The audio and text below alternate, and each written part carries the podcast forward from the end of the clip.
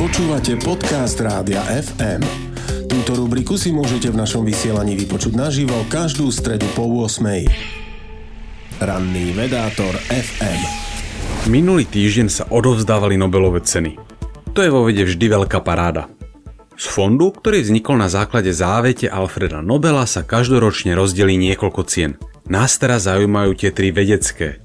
Za medicínu a fyziológiu, fyziku a chémiu.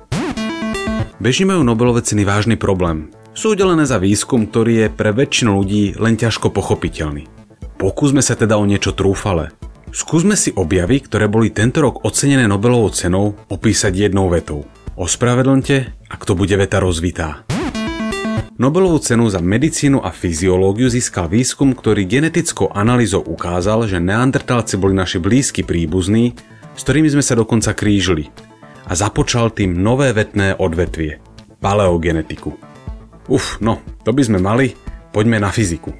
Cenu za fyziku získal výskum kvantového previazania, teda korelácii medzi časticami, ktorá môže prebiehať aj na veľké vzdialenosti, kvôli čomu sa Einsteinovi celá kvantová fyzika veľmi nepozdávala a dnes slúži napríklad na realizáciu kvantovej teleportácie či konštrukciu kvantových počítačov.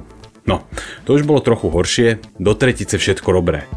Nobelovú cenu za chémiu získal objav a výskum klikateľnej chémie, teda postupov, vďaka ktorým vieme s molekulami pracovať ako s Lego skladačkami. Postup, ktorý výrazne zjednodušuje prácu s materiálmi či živými bunkami. No vidíte, ani to nebolo také zlé. No, teda asi ani zrozumiteľné. Stane však jasné, že všetky tri výskumy boli nesmierne zaujímavé. Ak sa o nich chcete dozvedieť viac, stačí si otvoriť stránku Nobelovej ceny. Okrem toho tam nájdete príhovory a prednášky všetkých ocenených Nobelistov napríklad aj Alberta Einsteina. Ranný vedátor FM. Počúvali ste podcast Rádia FM.